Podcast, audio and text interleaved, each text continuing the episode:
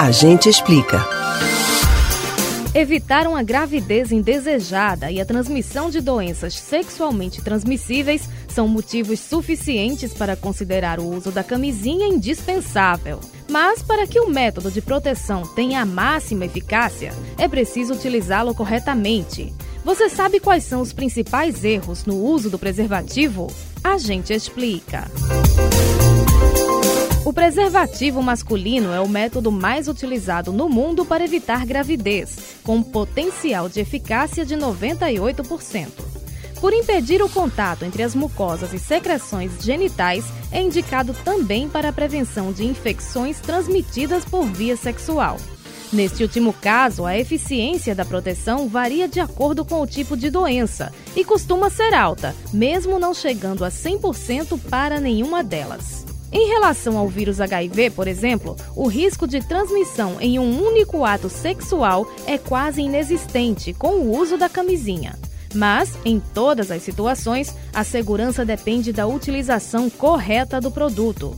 Sobre a gravidez, por exemplo, um estudo da Universidade Princeton, nos Estados Unidos, aponta que o uso inadequado faz a taxa de proteção do preservativo cair de 98% para 82%. Mas o que faz esse uso ser incorreto? Alguns erros podem parecer óbvios, mas acabam sendo comuns.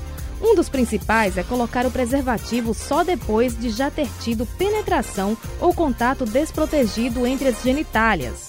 Usar uma camisinha fora do prazo da validade ou que foi mal acondicionada também aumenta os riscos. O calor pode danificar o material, então não é recomendado guardar o objeto no porta-luvas do carro, por exemplo, se o veículo não for estacionado sempre em local coberto. Na carteira, o prazo máximo para guardar o preservativo é de um mês. Outro descuido problemático é não retirar o ar da ponta do preservativo no momento da colocação, o que favorece o rompimento do item. A lubrificação insuficiente, que aumenta o atrito, também eleva esse risco. No entanto, a lubrificação adicional só deve ser feita com substâncias à base de água, já que óleos e outros derivados do petróleo podem danificar o látex. Mais um cuidado importante é na hora de retirar a camisinha da embalagem, o que deve ser feito sem o uso dos dentes ou de objetos cortantes. Em nenhuma hipótese, o preservativo deve ser deixado fora da embalagem ou desenrolado antes de ser colocado no pênis. E não se pode esquecer que o preservativo é descartável, jamais podendo ser reaproveitado. Vale destacar que o uso da camisinha é muito importante, mas mesmo com todas as recomendações, não elimina completamente os riscos de um ato sexual.